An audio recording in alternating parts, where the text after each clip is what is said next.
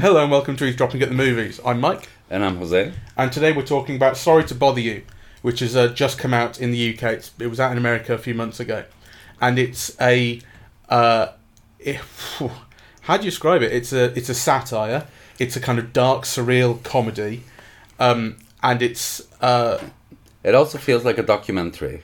So it's it's a weird combination of, you know, uh, satire, uh, surreal satire, but it feels like a doc- like a documentary, right? It's a, it's about poor people, uh, you know, who basically have few options. You know, the hero is living in his uncle's garage. The house is being repossessed.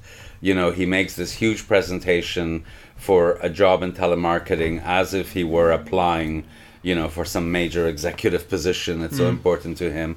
So it really is about. it's a you know, the- critique more uh, above everything else. I think of, Yes. of capitalism. It's about a critique of capitalism and America and working conditions and exploitation. It's a very, very political film, and I thought it was quite wonderful in that yeah. way. Yeah, absolutely. So to give you the basic uh, sort of rundown, um, it's directed by Boots Riley, um, who uh, it, this is his first um, film, written and directed by Boots Riley. This is this is his first film. Um, I, he's done music and things before this. I'm not. I wasn't aware of him basically before this. Um, your main character is played by Lakeith Stanfield, and he plays Cassius Green, Yes. um, who is Cash. yeah, uh, name shortened to Cash as well. And and I think I think the the name Cassius is obviously um, Cassius Clay. uh, very advisedly chosen because, as you say, uh, because yeah, um, Cassius Clay was uh, Muhammad Ali's uh, sort of original name, Birth birth, name, name, and then he um, he famously changed it. He called it his slave name, Yes. and and Clay obviously being sort of of the earth, he that's what they're related to. So Muhammad Ali was kind of higher, and obviously related to his um, conversion to Islam as well Mm. um, and and the idea of kind of um, the idea of workers as slaves is uh, a through line that's incredibly strong in this. Yes. Um, to the point where, and I guess we'll get into spoiler territory quite quickly. Um, and there are there are lots of developments in this film that can be spoiled. So uh, my advice would be to see it as blind as you can because the developments that come up are wild, and I don't really want to spoil them if you haven't um, if you haven't seen them, but we will. Yes. So spoilers coming up now. Okay. Um, what transpires is that this uh, one particular uh, kind of evil company with a benevolent face, which is the way capitalism kind of works these days, And run by the face of Armie Hammer, which yeah, run by Armie. Hammer, um, is uh, basically a, a sort of new sort of slave owning company and is genetically modifying workers into half human, half horse Hmm. hybrids. Mm. Um, well, it's just there's a whole kind of thing Yeah. going on in there. Uh, but the point is that, to, that there's this whole kind of new slavery emerging in, in the world of the film. Yeah. And so the name Cassius and the and the connection between workers and slaves and the idea that workers have no choice, these are all operating. So Yeah, so so let me intervene a bit because I think the film has a structure which I think is very interesting. So you know, it begins with this guy getting a job in a telemarketing company. Yeah. And really, the way that it's shown to you, it's like the worst of the worst of the worst job that you can imagine, right? Like you know, worse than working at McDonald's or something like that, right? Because they're not even any making they're not making any money. They're all working on commission, right? And they have no rights and they have no health care and yeah. So yeah, just um, cold calling people yeah. home. So you're looking at this and you're thinking, my God, this is the worst of the worst of the worst, right? And then of course what the film does is the next stage they show you is even worse because what is the company called? Well-being. worry free. worry free, which is a little bit actually like what you read in the newspapers about Apple production lines in China. Yeah, so actually it um, has Fox Foxconn. The, yeah, the- it has a resonance with what's happening in parts of the world today, which is that basically people eat, sleep, and work in the place that they work, right? And then you find out that they not only like eat, sleep, and so on, so they can work as much as possible, but actually they're not paid, right? So they sign their lives away so that they can have a roof over their head and food, right? yeah, there's talk of lifetime contracts. lifetime contracts that's right you know and there's this funny joke where the Armie Hammer character says you know, and we only whip them when we have to, or something like that, right? Like, mm-hmm. it's a lie that we treat them badly, you know. so, so And his characterization is very much in the kind of Elon Musk, um, Elon Musk. Uh, I'm trying to think of other kind of super capitalists along his lines, but sort of, um, the guy who runs uh, Be- Bezos, the, may, yeah, maybe like Jeff Bezos. But so, well, the reason I say Elon Musk is in that kind of um, cool, friendly, hip sort Ah, of right, way. You so know what I mean? Bezos, yeah. Like the, Uh, the uh, Elon Musk thing is, is uh, very much sort of you know, hey, I'm cool. I'll go on a podcast and I'll smoke some weed and we're going to send a car into space. And Mm. but also I'm like hugely exploitative and evil and stupid. Mm. And and, and um, so that's the the kind of cool sort of cool capitalism that tries to make it look like it's normal one of Right. you. That's that's his mold. You know, he wears Yes. sandals. Okay, so in the the film has this structure where what you think is really bad, it gets even worse because it becomes slavery, and then it gets even worse because people are basically experimented like Mengele, you know, against their will, so that they could become half horse, half person, so that they could be more easily controlled, but also have greater strength and so on, so they could work more and faster and better Be more profitable. Uh, yeah and you know so so so you think you begin with as bad a situation as can be uh, and then you know the film makes it progressively worse and worse and worse so the interesting thing about it is that it's super dystopian really but also very funny with it so it doesn't feel like you're watching kind of you know it's not like a noir science fiction dystopia No. it's like a sunny funny dystopia but a dystopia nonetheless Well, the, the way the way it kind of structures that that descent into finding out how things are worse and worse is done through um, Cash going up the chain. Yeah So he kind of rises through classes. So he starts off as a telemarketer, and then he's so good at it um, that he becomes a power caller, which is that that they keep on talking about like the next floor up, and people have got their own special gold elevator. This is the whole thing about class in Yeah. in there, sort of.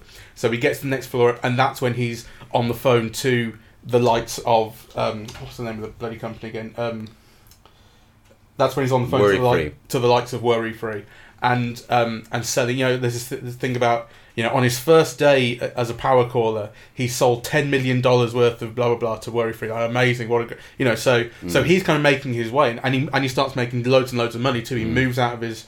Uh, out of his uncle's gar- uh, garage, he moves into this beautiful, nice, sort of clean white sort of uh, space, and the fact that it's so white is um, kind of important. Like, as- along with the fact that, as we'll get on to, uh, he he utilizes a white voice on the phone to make this happen for him. Yes. Um, so he accesses a kind of whiteness in his life to do this, or kind of puts one on.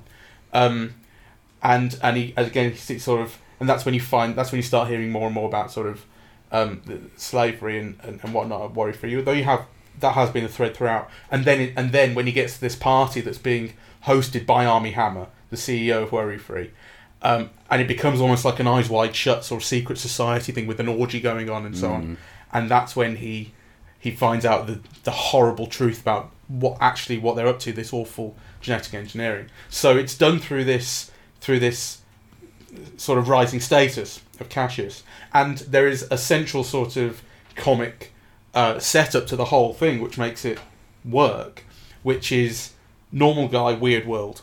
That's basically like there's there's often kind of just two versions of comedy really, which is either normal guy, weird world, world, or weird guy, normal world, and the, and when they clash, that's where the comedy comes from. In this, it's a normal guy who thinks he has some understanding of how the world works and finds out that it gets very very weird very very quickly. Mm. You know, so it starts so so the, the initial weirdness is when he joins this telemarketing company and Danny Glover, who's a kind of uh, a wise old sage who's been doing it for years in the cubicle next to him, says use your white voice. Um, and and he does. There's a classic sort of very hackneyed comedy bit, particularly in America, of the difference between how white people and black people speak. And white people are all nasally, and black people are very deep voices, and that's the kind of that's the stereotype of, of them both. And what the film does is actually use that. You know, so so Cassius pinches his nose and says, "Oh, so I should talk like this," and he goes, "No, no, no, no, not like that." He says, "Being a white voice is not about the sound of the voice; it's about the attitude. You're free. You know, you've you've paid all your bills. You're going to drive off in your Ferrari. Let them know that on the phone." So it's quite an interesting idea that like it's not it's not the sound, it's the uh, it, it's the attitude behind it that turns you into a, turns your voice white. but then the sort of the additional surreal aspect is that um, when he's putting on his white voice, it's voiced by David Cross, who's a white actor and comedian. Right. Um, and there's another white voice a little bit later, used by the guy who is just called Mr. Blank because his name keeps getting beeped out. Uh, his voice is done by Patton Oswalt. Hmm. And it's not like it's just done for the audience. Everyone else hears these voices. Hmm. So when Cassius puts on his white voice amongst his friends for a laugh, they're like, "God, that's really weird. you sound you sound like David Cross." But they don't Hmm. Right. say that. But you know, so like, so it's not just a conceit for the audience. It kind of exists within Hmm. the film. Okay, I want to say something about uh, Yes. the voice, um, because so one of the things that's read threaded through the whole film is a critique of racism. So his name is Cassius. His nickname is Cash. So you know you already have a kind of a both a connection and a dichotomy there. He puts on his white his white voice, and the white voice is what helps him be a success telemarketing. But ultimately, as he rises up the scale, you realize, you know, that in this world, he'll always be, you know, in quotation marks, the nigger, because really what the Armie Har- Hammer character wants to use him for is to become, you know, half man, half horse, so that he can pretend to be a Martin Luther King character, Yeah. but only as a totemic figure so that the horseman could be further enslaved, right? yeah, Ar- Armie Hammer. Armie Hammer kind of anticipates that when he's created his millions of horse people, that they will create their own society and culture and want to rebel, and so he wants to nip that in the bud and get ahead of it and use Cassius as a horseman, Yes. turn him into one, so that he can Become their be- become a kind of deep state uh, version of Martin Luther King, king, yeah, which is very which is clever. which is a very clever idea. Um, And it's also a way of threading in all of this commentary on race in America, which is actually very complexly done, you know, and it's kind of it it, it appears sidelines or directly or metaphorically at every single level of the film, really, which I thought was really great. Yeah. So what you're saying about um, about Cassius, kind of, al- he's always going to be a second class citizen. in That's way. right. He's always going to be the black guy. Yeah. Um, is absolutely true because like he's he's kind of notable for. It's interesting that there are there are white people in that telemarketing room. There are people of all races, and some of them are white, uh, and none of those uh, people yeah, has access to a white voice like he does. Yes. Right. So like it is it is about it, it, whiteness is is connected to um, to class and socioeconomic status, not race. Not not exactly. But then when he gets up into the higher echelons, You realize that the race is absolutely fundamental. race is absolutely fundamental. And so when he gets to, when he gets to that party, that, that, that eyes wide shut party at the top, when he meets Armie Hammer, um, Armie Hammer, th- th- there's a room full of uh, people, particularly white people, and the Armie Hammer's kind of surrounded by women, and he's been the king of the castle, um, and he wants Cassius to tell him stories of life on the street in Oakland. He says, "Turn off the white voice," you know. So he does, and he he re- resumes talking in um, in his in his actual voice. But he says, like, "I've never had to cap anyone in the ass." This, this is he's using uh, Armie Hammer's words there. Armie Hammer says, "Tell us about capping people in the ass or whatever." You know, so like he's using the stereotypes, and he says, "I bet you can rap." And he says, I can't rap. Actually, I'm, I'm really good at listening to rap, but I can't rap. And actually, it's really embarrassing. And then they try and make him rap. And there's this very funny scene where they, they give him a microphone, and he they're all kind of uh, they, they provide him a beat, and he's awful. He can't even rhyme two two lines together. You know, and then he um I don't want to repeat it. Well, no, but he- it's a joke in the film, so actually I think we need to joke in- repeat it. So it's a joke in the film that he um he kind of he gives up trying to rhyme and he just goes nigger nigger kill kill something like that. I can't remember that's right. That's all he says, Is it? And then just Yeah. uh, I, I, and he just repeats it. I, I mean, I'm not. I It's- don't. and then I don't and know. and then it becomes a thing that like everyone starts joining in with. So so everyone can repeat. So all these white people, Hmm. right? Kind of what they understand of rap is just nigger nigger kill kill. That's Yeah. the way that they're absorbing it and transcribing it, and you know uh, that's all they hear. And actually, that's all they want to hear. They yeah, like uh, you know. Uh, Yeah. uh, so so that's that in itself is very telling. But can I shift the conversation a little bit because I think you know we're not touching on one of the things that is to me fundamental about this film, which is you know that it is really a film about social change, right? So the strike is fundamental, resistance is fundamental. Behaving morally and ethically with responsibility to your co-workers is kind of fundamental. There are um, references to Norma Rae and things like that, right? I mean, this is a film about kind of, you know, people creating change or being pushed, you know, to kind of change their circumstances and the way that they go about it. I mean, I can remember the last time I saw a strike organizer in a film. Well, I mean, if, if, interestingly, I was I, I can't, it made me think of Robin Hood again because just insofar as um, when I said uh, in, in in the podcast on Robin Hood that I kind of I believed in the the feeling of the fight that it communicated, and I still do. I still think that's um, that's fair. Um, it's it's it's very much the same in this. You know that that feeling of the intensity of the fight and what it's what they stand for and the importance of it is. Uh, brilliantly conveyed in this, uh, enormously powerful, and um, and the fact that it's kind of it, it, it has this realistic air to it. So you know, uh, despite the fact it's quite an absurdist sort of film, um, the strike is about um, uh, they're unionizing.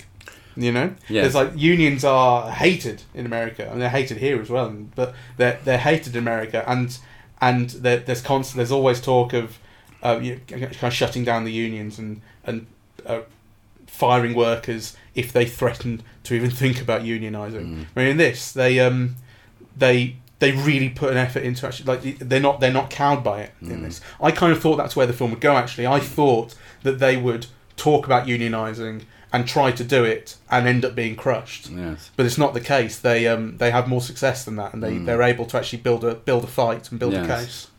Um, but I think it, to me it's interesting that it's a film about that, right? Uh, and I thought the the the character, what's her name, Detroit, the girlfriend, Thompson. yeah, Tessa Thompson, the character that she plays is also kind of very interesting because you know she's a feminist and she's an artist and you know she's constantly creating things with a political message. So you know she makes rings, uh, earrings that are like big penises, or you know earrings with political messages, or earrings with logos, critiquing logos. Yeah. Um, and you know so her whole kind of arts project and so on is very interesting. And actually i also thought that the love affair was depicted in a very interesting manner because you know th- there's never a question of them loving each other right? But there is a question of can you be with someone who behaves unethically? Hmm. Which again is a question i haven't seen in cinema very recently right? You know where kind of people's ethics are also who they are you know uh, uh, and Yeah, uh, with him crossing the picket line. yeah Um, she says you're becoming a scout because he's now in the higher echelons of the of the of the company. He's a power caller now, and they're setting up this picket line um, to strike. And she says if you cross this picket line to you know, when you go into work today, we're through. yes Um, which is which is pretty strong, yes you know, and and but absolutely justified, and Mm. you feel it, and you agree with her really. Yes. So so so the film is very interesting on on on a lot of levels. I also thought it was visually interesting, right? Like you know, it had a lot of visual gags or interesting images that were there was a lot of effort kind of put into kind of making the film work as a movie. It wasn't just a series of sketches. Yeah. Uh, on the other hand, I really hated the look of it. I It's grainy and dark and um, I, I, I had some issues with, with that. I think the lighting in some scenes is really good, but other scenes it does feel very dark, and it and it. I think the look of it doesn't cohere enough. I, ju- I just I just don't think it looks good enough. yes. Um, I don't think there are I don't think there are massive flaws with the way it looks, but I I, I did feel that there was a, there was a, a lack kind of visually. But it has it has visual imagination. The scenes where he calls people and he ends up Yes. being in their living room, right? There are kind of gags like that that I think are you know work very well, and they're visual, you know, and kind of you know some framings like you know when he's looking through doorways and you know or when he the, the scene where he goes into the toilet. Those are very good. The scenes in the mansion, for example, are horrible. Right, like the orgy scene, you can barely see anything, and actually, you don't think it's a patterned look, and it looks really grainy and cheap somehow, right? Like, you know, so, um, and even scenes like, you know, with with Tessa with her working her sign, you know, at the very beginning of the film, you think, I mean, they could have made that into something interesting visually, and they just didn't. Yeah, I didn't quite understand the Um, frame. Everything just seems a little bit badly framed at those points. Like I Yeah. saw, even even though the idea is that she's not really twirling the sign very well, Yeah. she's just kind of enjoying it. You can't even really see her Yeah. enjoying it. It's not if the camera would just pull back a bit in those shots. I felt. Yes, it's very kind of Um, inexpert in that way. Um, But again, there are. There, but on the other hand, there are these there are these moments of charm, like you say, like when when he's making those those those uh, calls right at the start, and when when someone picks up the phone, his desk crashes down into where they live, and he's and he ends up you know opposite someone mourning the loss of their husband, or he uh, uh, or he ends up sex. opposite a couple of people fucking on a, on a couch um, is great. And um, there's also that sweet little montage where when he's becoming rich and he's kind of upgrading um, his lifestyle uh, in his in his sort of apartment, um, like his crappy old TV like falls apart physically fall it's a prop that physically comes apart in half and is replaced by a flat screen TV No. and it's and it's like a Michel Gondry thing and then the film actually references Michel Gondry a little bit later on Uh-huh. with the claymation stuff it's that promo film that Armie Hammer shows Cassius and it's all done in claymation right. and it says at the start directed by Michel Gondry is right, okay, I missed that. Yeah, yeah. yeah, so and so it's it's very deliberately uh, picking up on that, and those parts are wonderful. They're, they're really good fun to look at and Uh-huh. kind of quite visually exciting. So it definitely has its charms, Yes. um, but they they are intermittent. I found also that the film uh, didn't quite cohere for me. So, you know, I was enjoying it very much and I thought how inventive and how great to see these things. And then at a certain point I began looking at my watch. right? Like, how remember, long? Do you remember when? Yes. Um, it's it was after the orgy, you know, after he's talked to her, and you just think, you know, where's this going? Like, you know, it kind of it lost some of the fizz, Hmm. and you, you know, it just it began to feel flat, and then it kind of, you know, it perked up again. Then it has moments, Yeah. but then you're kind of waiting for it to end. It, it doesn't. It didn't feel.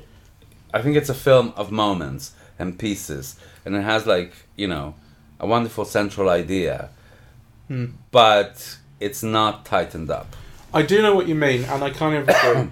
um, what I would say is that I think it might feel very different on second viewing because there are so many surprises in the film in terms of its plot development Mm. that part of the part of that experience, and for me, kind of one of the joys is really not knowing where it's going to go. Because so f for, I, I'd seen the trailer, and what I knew from the trailer was it's a kooky satire about telemarketing, where you and in the trailer you see this whole thing of him getting his white voice and and that it's like a, it's actually it's not just him putting on a voice, but it's actually someone else's voice. So I kind of oh that's a fun idea, you know. Um, but I didn't I I didn't see anything else that that would be coming in the film, you know. Um, I thought I just thought that would be it. Um, so the fact that the white voice stuff maybe halfway, two thirds of the way through the film is actually dropped. You don't really hear it after, for very Yes. very long after that. Is interesting because then you're getting into the mansion, and then you're getting into the like I say that the um, the meeting with Armie Hammer, and by that point I'm going. I really don't know where this film's going next, and I was excited about that. You know, there were so there were so many kind of possibilities the film had opened up with its various plot strands. Mm. I thought there's so many ways it can kind of combine its stories and and and uh, and resolve things uh, and develop them, which I thought were great. So so you know when he goes into the into that into the, the room with the olive door when he's looking for the bathroom, and he comes across the the horse creature, it's a complete shock. It's from out of. You've had no indication at all that there would be something like that in this It film. becomes a completely different movie. It does, and I think Yeah. it's great. And I think you know there there are issues with the fact that it, it, it kind of, um, I think it leads to a certain lack of coherence because it does change. It shifts so severely. Mm. But on the other hand, I love it. I think it's so imaginative, um, and and and kind of bold and brave. I think. Uh, the flaws that that introduces are hugely outweighed by the positives. I think that's right. I mean, it is it is inventive, it is political, it is funny, right? It's caving, in fact. You know, it has a real critique of the culture that we live in, and actually, it kind of it offers a way out in a way. You, know, uh, um, so so so I think it's a film you know worth talking about really and, and supporting uh, and you know certainly kind of it was enjoyable right like um, so you know to say it has all these faults which I do think it does, um, doesn't mean that it's kind of not a film you know that you won't enjoy seeing and certainly kind of enjoy talking about as well. You know, so um, you know, a film. I always think that a film that actually actually has real laughs, you know, is is always good in some way. Right? like you know, and kind of and this aside from the laughs that it does offer, and it is a comedy, and it does work as a comedy. You know, it's also kind of offering, you know, quite a lot, quite a lot more. I think The film also shares uh, more than a kind of minor resemblance, I think, to Get Out. that's right. In that, uh, I already mentioned sort of the um, the thing about a, a normal guy stuck in a weird world, sort of thing, which is which is clearly where that's the mode that Get Out works in. Yes. You know, kind of gets into this very very weird world, um, but also the um, in the kind of medical experimentation. Because obviously in Get Out, well, it's not so much experimentation as, as kind of use, but it's medical procedures. Hmm. Uh, do, uh, in Get Out, the idea is uh, this is spoilers, I guess, for Get Out, but you should have seen it. It's great. Um, the idea in Get Out is that white people, kind of affluent white people, are using black people's bodies. They're kind of inserting themselves in, like being John Malkovich, um, to prolong their lives. And, and, and there's a whole. I mean, you know, people have commented um, more than is necessary for me to bring up about kind of the the, the um, analogies to slavery and and kind of subjugation of black people and so on. And what's happening in um, Sorry to Bother You, the kind of the, the medical procedure is about turning workers into kind of horse human hybrids. So the it, it's not about black people specifically; it's about people of lower class yes. um, that's where the kind of that that's where it is, and I think it's it, it's it's definitely the case that the horse has been chosen very specifically. I think Yes. as it's kind of it's a beast of burden, um, but also I think that there is I think there is a racial component to it. The i- that, that they mentioned that um, uh, as kind of I suppose one of the pros of being turned into a half horse thing, you get a huge cock Yes. and I think that the I think that is drawing on the stereotype of black men having large penises. Of course, without a doubt. I mean, it's very pointedly drawn out. Yeah, so I, I think it's interesting that it, the film isn't kind of going one hundred percent down the route of uh, of of connecting this to to uh, black subjugation in particular. It's it's a class thing, as everything everything in the film is more about a class. Well, but it's thing. not just a class thing because our protagonist is black. So, So- it's true that it, it kind of puts race within a class context, and you know that's very important, and it's very interesting that the film and intelligent that the film does so. But nonetheless, you know, it is it is primarily about race, right? Kind of, you know, just by virtue of having the protagonist in the world and so many of the references, the being made to sing a rap Sure. song and all of those things. Uh, so, so I think you're right to point out uh, the connections uh, um, with Get Out uh, because it is another denunciation of um, racial politics in contemporary America as um, as a re-enslaving. Yeah. Uh, uh, done under a so-called liberal guise, uh, but actually kind of removing people's rights. And I think even the class component has a racial dimension in the sense, you know, that it's not just black people who are being turned into slaves and beasts of burden now, but actually all poor people, right? yeah. So, so you know, but again, kind of uh, like in so much of American culture and history, it's like the history of slavery is almost like a baseline to to every other discourse. Yeah, yeah, yeah. Well, it's that thing. I, I think I, I've said it before, and I definitely copied it off someone, but I don't know who I copied it off. The idea that um, every story in America is about race, and every story in Britain is about class, uh, and I think there's there's a kind of general and kind of I guess sort of slightly amusing truth to that. But what is kind of underneath both of those is that um, stories about race in America are also about class Yes. you know, and race is just connected to class in a very. It's not that it's not here, but it is so much more transparently, I think, in American stories. Yes. Um, and so the way that the you know the way in which Sorry to Bother You uh, very transparently combines them, Yes. you know, is really interesting. Yes. Is very notable at least. It's also offering a whole commentary on on the establishment and kind of commodification, which I think is interesting. It has, and in in this respect, there was a kind of Black Mirror feel to it, and I'm thinking particularly of the Black Mirror episode. Um, I think it's called 15 Million Credits. It's one from the first series, I think, with um, Daniel Kaluuya becoming a kind of he's he's a again a kind of slave. He's housed in a place um, by by the corporation that kind of owns him, I guess. Um, and he's kind of fed and entertained there and sleeps there, and then goes to work riding these cycles. And there's a and and there's a kind of TV competition X Factor thing in that episode. I think I'm I'm remembering it very vaguely, so I might be wrong about the, the details. But as I recall it, he he kind of starts to see this X Factor type thing as uh, a, a path to sort of freedom, breaking the system, and actually becomes sort of enveloped by it in a way. I think I, that's anyway. Um, that this film has a whole kind of tone of that as well. With, for instance, um, when when Cassius is breaking the picket, uh, he gets a coke can thrown at his head, and he starts bleeding. He has this bandage on the, on his head basically for the rest of the film. Um, and the girl who threw it, she kind of took a video of herself while she was doing it, and she becomes kind of a star. And initially, it's like a counterculture star thing, like you know, I'm part of the, I'm part of the rally, I'm part of the picket. Fuck this guy for breaking the picket. And then what happens? She gets her own TV show called something like um, "Have a coke can to the head and smile, bitch" or something like that. Like it's proper sort of uh, dystopian kind of absorbed by the establishment, commodified stuff. People start wearing these these kind of afro wigs with coke cans in them. You know, this merchandise of, of this kind of countercultural act. And that's not the only example, but the film has Well, the several. worst, the the worst example, um, is uh, the beat the shit out of you show, where actually somebody presents themselves, and really the program is about beating the shit out of them.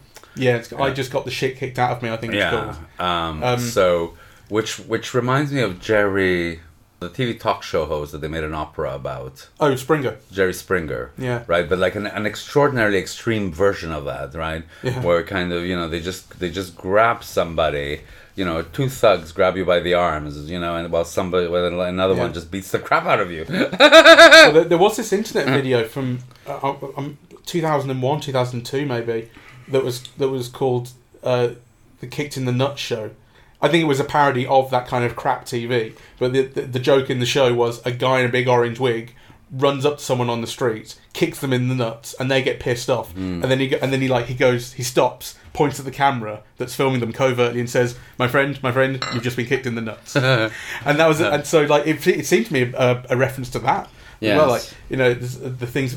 The difference with Kicked in the Nut Show is that it was kind of covert, but then what would happen in the Kicked in the Nut Show is once people realised that they were on TV, they'd go, "Oh, I get it. Oh, it's great. I'm on TV," mm. as opposed to continuing to be pissed off that they got kicked in the nuts. Mm. So the difference in this, obviously, is that people are presenting themselves to be beaten up knowingly. Um, but there's a kind of similarity there, I think. But just the the idea of kind of everything in the film is is available to be commodified, like kind of mm. the establishment can absorb anything.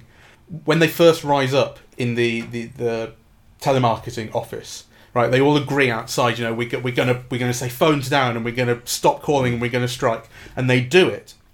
Um, and and Cassius uh, takes part in it, and then he goes into like a manager's office expecting to be fired. And what happens at that moment is he go, actually, you've been promoted. Yeah. Like so, the moment that you know that, that uh, he actually takes a stand against what's happening, they, They absorb him. him. They absorb Yeah. him even more and take him to the next level That's right. you know and then the kind of next the final stage of that in the film well, it's slightly different but the final stage of that I, would, well, I think it's related is when he he goes on the kicked uh, the, the I got the shit kicked out of me show and he presents himself to have the shit kicked out of him on the understanding that they will show this tape that he's managed to get of um, uh, of the horse people being badly treated and of Armie Hammer in particular being part of it. He shows it, and then what happens? No one cares. And actually, Armie Hammer is turning into an even bigger celebrity, and the business goes through the roof financially because everyone's going, "What a genius! Look at the genetic breakthrough that they've done." No one understands the severity of what they've just seen. They That's don't right. care. That's right. So that's a critique of you know the so the social the mediatized social world um, we live in, and I think very effective too. But I want to talk about two things, um, and you know make sure I don't forget. So the first is the participation in this film of Danny Glover and Armie Hammer and it's produced by Forrest Whit- Whitaker, right? So you know this is this is a project that's been really supported by you know heavyweights, really. you Yeah, big names. big names.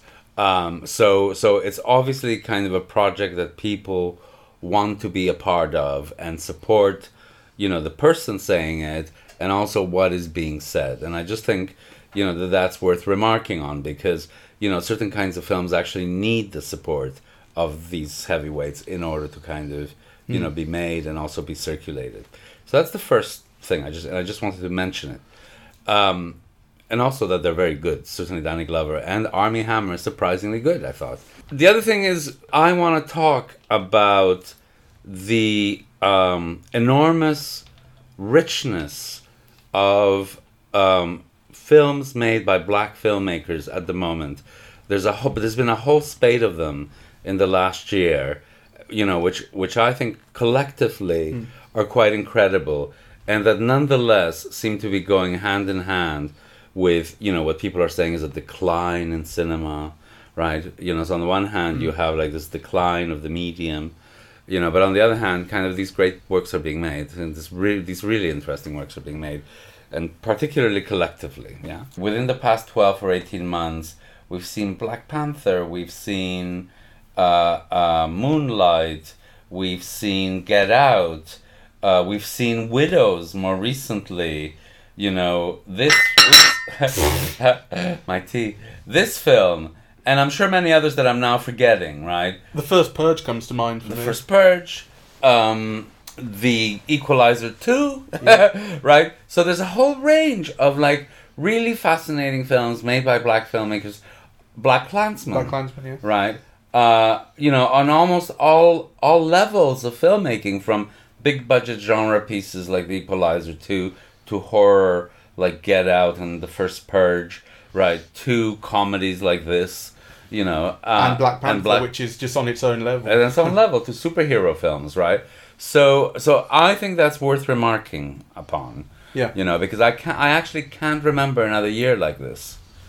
I just can't think of a year in which there's been you know so many great films or like really good ones with going through such a diversity of genres you know that explore kind of issues of interest not only to black audiences though i think there might be a primary address to them but actually kind of you know uh, to anyone interested in what's happening to american culture you know.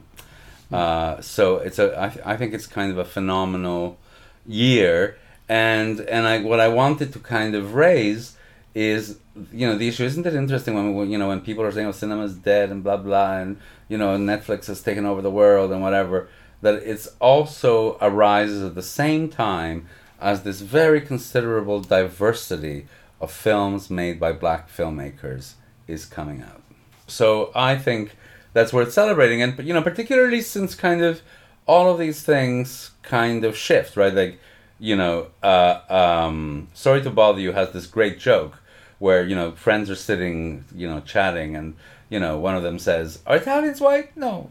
Fuck off! Eh, Italians aren't white, eh, and they go, "Oh, they became white sixty years ago. Yeah. they became white, but only sixty years ago, right?" Which is a brilliant joke. it's a brilliant joke and it just kind of you know shows you know kind of you know how how how race and ethnicity in many ways is a social construct you know and how kind of that shifts over time you know as kind of discourses around it shift over time uh, and you know kind of that made for for a great joke.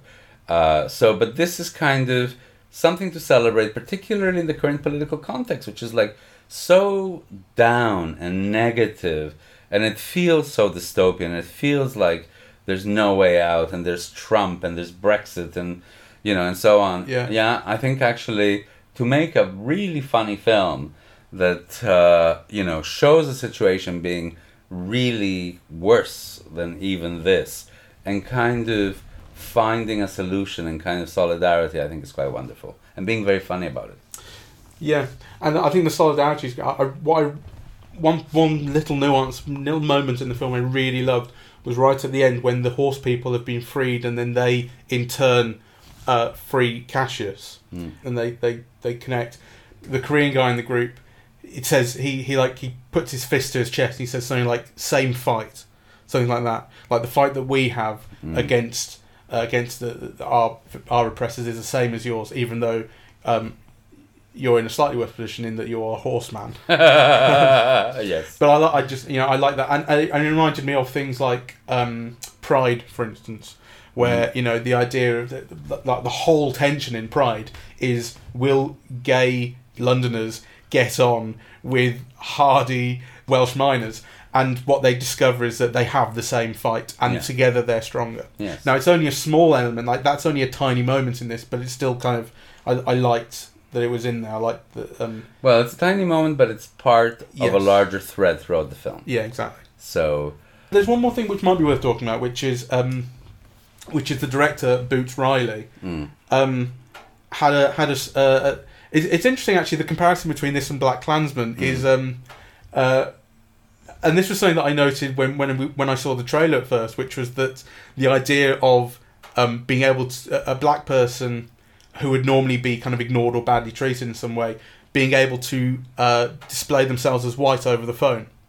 You know, so in Black Klansman, Mm. obviously that's kind of central. yes. Ron Stallworth in that film is able to have conversations with David Duke. David Duke thinking that he's white and being quite candid with him. And obviously in this, there's the whole kind of conceit of the white voice. Yes. Um, it is is kind of central to how uh, um, Cassius moves up in the world, m- moves up in the company at least.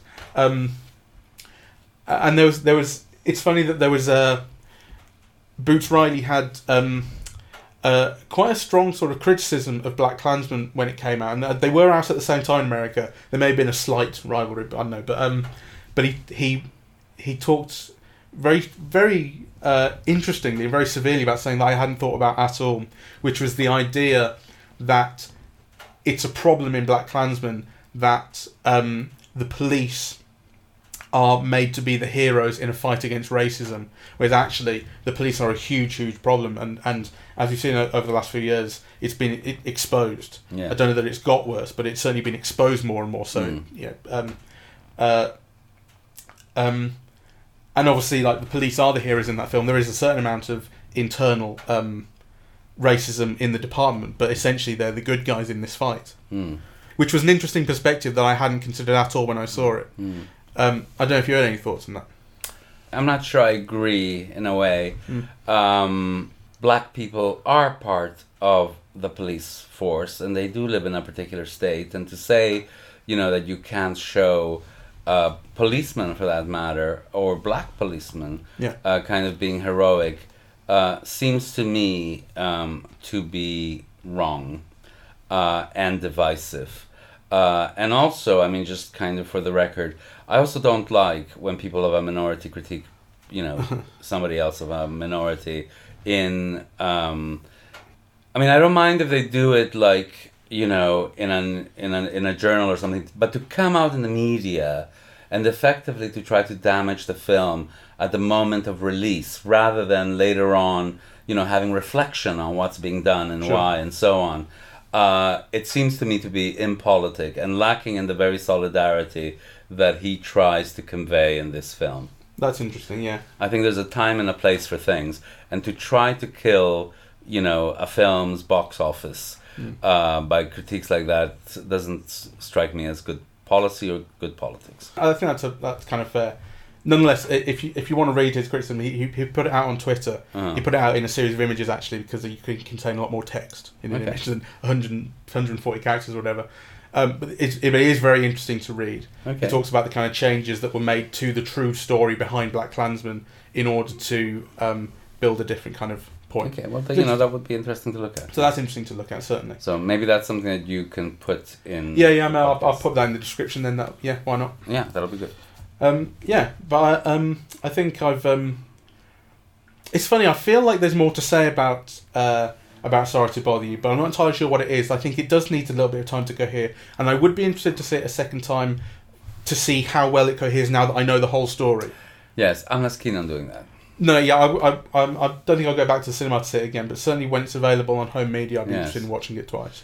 Okay. Um, just for my own, for my own elucidation, not for another podcast. But um, I mean, I, I, I'm glad. I'm glad that it's sort of it's so imaginative. Like it's it, it, it's so it is deeply flawed, and I think the way that it's put together is lacking, and the way the story is told does feel like it. It does feel like it lacks a certain something, but it's full of energy and full of ideas, and I I really enjoyed the fact that I just at points properly did not know where it was going to go next Yes. in the best way. and also it's funny. I think we need to repeat that right? Like i think Yeah. people will you know it's um it's all that mike said and it's also very funny.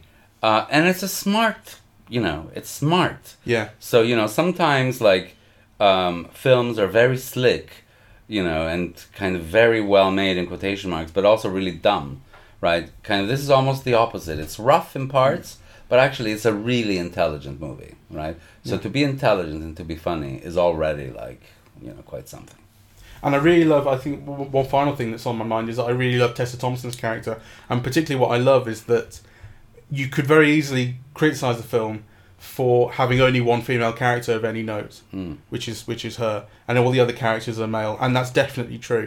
But um, it would definitely be uh, it would be a, a weakness of your kind of criticism to suggest that um, she's just kind of filling a role, ticking boxes. Like she is as forceful and as uh, kind of smart and interesting as any of the other characters, and she is a force of nature in it. and she's a conscience and actually it's not quite true to say she's the only female character um, you know there's the there's the boss Yeah, the kind of- the- the- i mean it's the boss small with the funny name. That's it. well it's a small role but she's got like three scenes where she leads Yeah. you know so it's not nothing um, but you know kind of point taken uh, but in both ways i mean she is the only leading female character in the film you know but what a character it is it's, really- she's a really Hmm. interesting and powerful uh, presence Yeah, absolutely. all right Yeah. well um, thank you very much we are eavesdropping at the movies We're Uh, on uh, we're on iTunes, SoundCloud, uh, Twitter, Facebook, YouTube, and eavesdroppingatthemovies.com. thank you very much for listening Cheerio.